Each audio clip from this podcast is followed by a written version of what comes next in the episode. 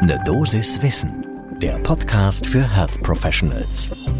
Willkommen bei Ne Dosis Wissen. Wir sprechen werktags ab 6 Uhr in der Früh über die Themen, die Menschen im Gesundheitswesen tatsächlich interessieren.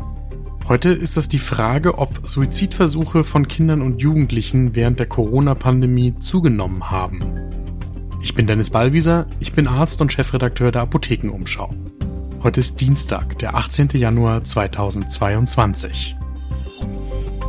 Podcast von gesundheithören.de und Apothekenumschau Pro.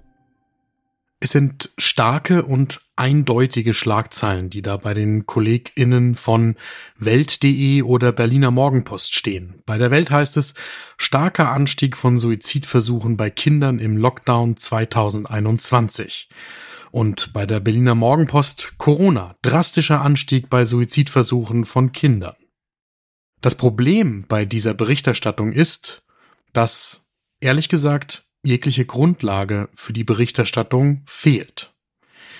Diese kurzen, nachrichtlich gehaltenen und nüchterneren Texte im Vergleich zur Zeile, die basieren auf einem Videotalk, 19 die Chefvisite vom 5. Januar 2022.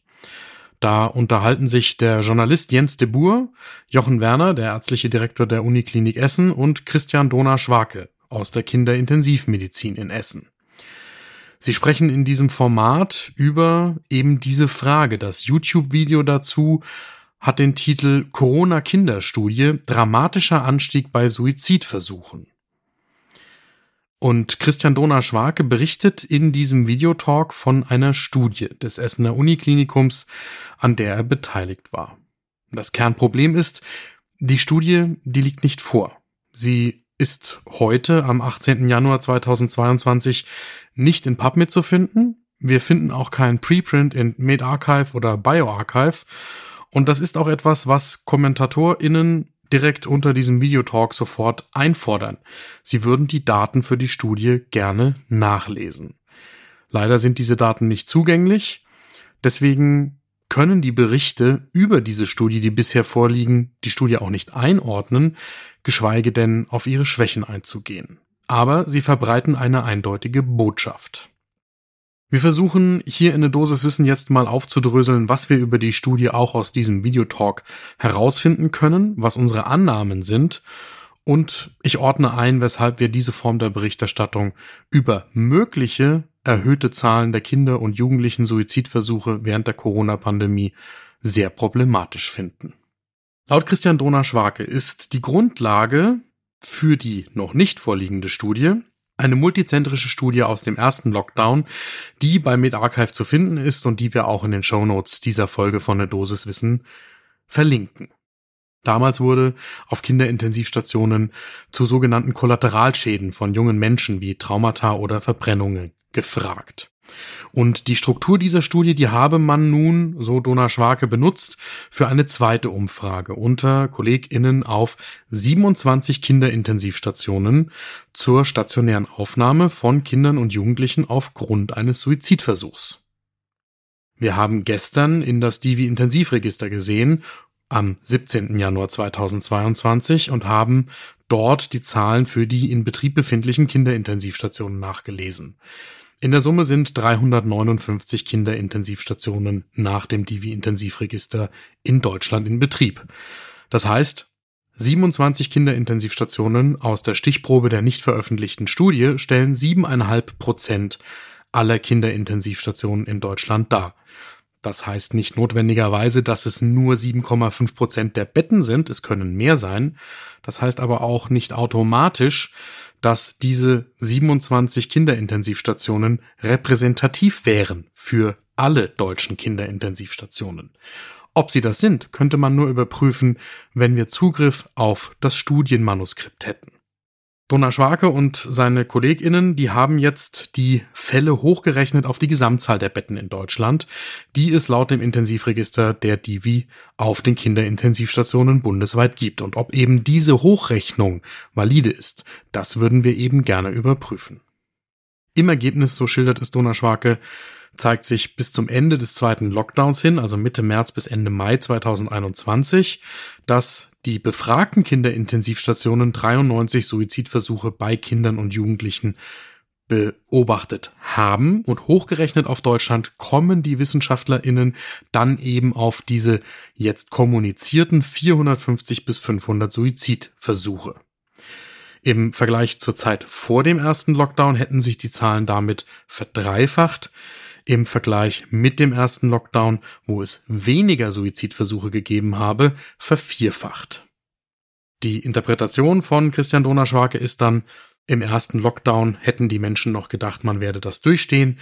Der zweite dagegen, der hätte sich gezogen wie Kaugummi. Es hätte weniger Zuversicht gegeben und das habe vor allem Kinder belastet, die schon zuvor unter Depressionen oder Angststörungen gelitten hätten. Und er vermutet auch einen Zusammenhang mit Schulschließungen, die sich negativ auf das Befinden von Kindern und Jugendlichen ausgewirkt hätten. Damit gehen wir einmal auf die mutmaßlichen Schwächen dieser Studie ein.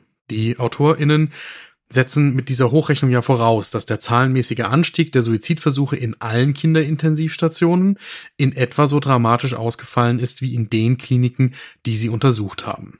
Dazu haben wir Renate Schepker befragt, Psychoanalytikerin und Vorständin der Deutschen Gesellschaft für Kinder- und Jugendpsychiatrie, Psychosomatik und Psychotherapie und ehemalige Leiterin des ZFP Südwürttemberg. Sie sagt, zur Datenbasis da sei nichts bekannt.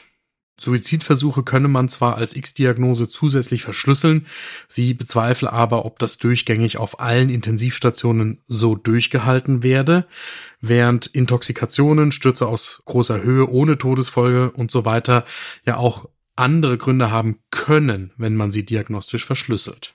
Sie vermutet, dass es sich um eine retrospektive Schätzung mit den dafür typischen Erhebungsfehlern und möglichen Über- und Unterschätzungen handelt und der Zusammenhang dieser Schulschließungen, der von Christian Donner-Schwarke als logisch erläutert wird, der mag logisch erscheinen, der ist aber durch unbekannte Daten nicht belegt und hier wären eben die Aussagen der Jugendlichen selbst aufschlussreich, die sich ja möglicherweise im Manuskript finden, was wir aber nicht überprüfen können. Dann zur Frage, ob dann ein Anstieg der Suizidversuche plausibel ist. Es gibt derzeit keine anderen veröffentlichten Studien zu möglichen Veränderungen der Zahlen der Suizide bzw. Suizidversuche von Kindern und Jugendlichen in Deutschland während der Corona-Pandemie.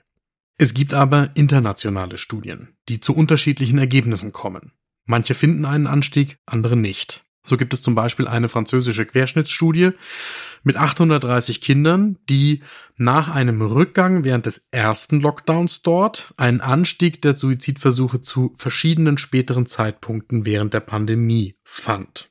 Aber auch die Studie hat Schwächen. Neben der Tatsache, dass es eine Querschnittsstudie ist, auch eine Verzerrung der Repräsentativität. Wir verlinken auch diese Studie in den Show Notes. Nochmal dazu befragt, sagt Renate Schepka, Natürlich sei ein gewisser Anstieg der Zahlen der Suizidversuche in Deutschland nicht unplausibel. Objektiv seien depressive Verstimmungen bei Jugendlichen und jungen Erwachsenen belegt und damit ist auch das Risiko für Suizidalität deutlich erhöht.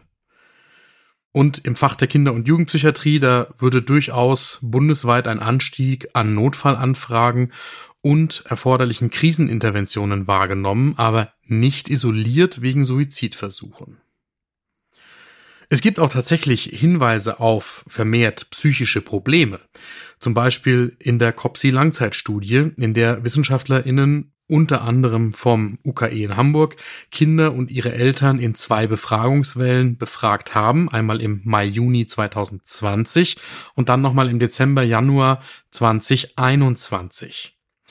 Und diese beiden Wellendaten haben sie dann mit Daten von vor der Pandemie verglichen. In der ersten Welle zeigt sich da, dass Kinder und Jugendliche eine niedrigere Lebensqualität und deutlich mehr psychische und psychosomatische Gesundheitsprobleme aufweisen als vor der Pandemie.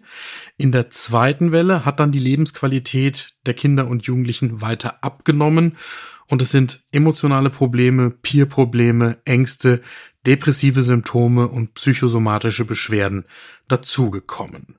Auch diese COPSI-Langzeitstudie verlinken wir in den Show Notes. Das heißt, Ein Anstieg der Suizidversuche von Kindern und Jugendlichen, der ist gut möglich. Es kann auch sein, dass der so dramatisch ausfällt, wie er hier von den WissenschaftlerInnen aus Essen bereits vor der Veröffentlichung angegeben wird. Das Kernproblem ist, die ForscherInnen reden öffentlich über ein extrem sensibles Thema, bei dem gerade auch Medien angehalten sind, besondere Vorsicht bei der Berichterstattung walten zu lassen. Und das tun sie auf der Basis einer nicht veröffentlichten Studie, die dann zu sehr eindeutigen Schlagzeilen führt, die weit verbreitet werden.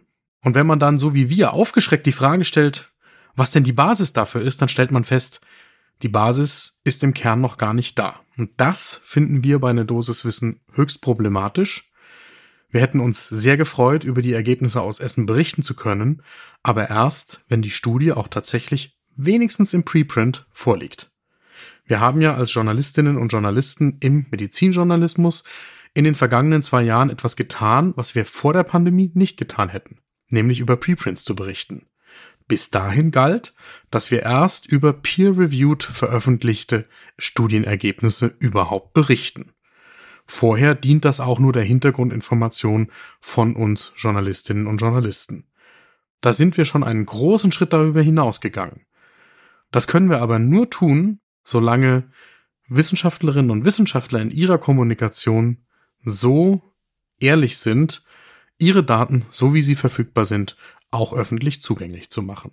Wir behalten das Thema bei eine Dosis Wissen natürlich im Auge und berichten darüber, wenn die Daten preprint oder peer-reviewed dann tatsächlich vorliegen. Und damit zu einem anderen mit Corona auch direkt aktuell zusammenhängenden Thema, die Teststrategie. Aktuell diskutieren die Gesundheitsminister der Länder darüber, ob die Corona-Teststrategie geändert werden soll in einem entscheidenden Punkt weil die Laborkapazitäten für PCR-Tests wenigstens in einigen Bundesländern jetzt ausgereizt sind, steht in Frage, ob künftig noch alle Personen, die einen positiven Schnelltest haben, tatsächlich auch PCR getestet werden, bevor sie als sicher infiziert gelten.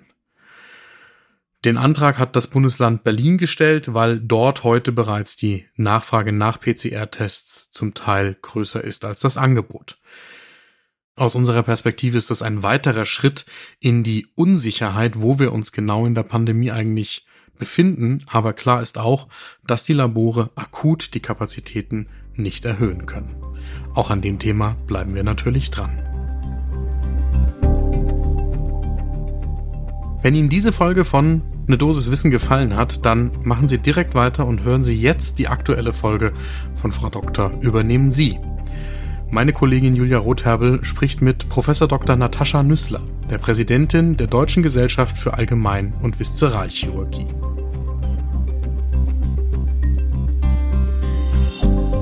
Ein Podcast von gesundheithören.de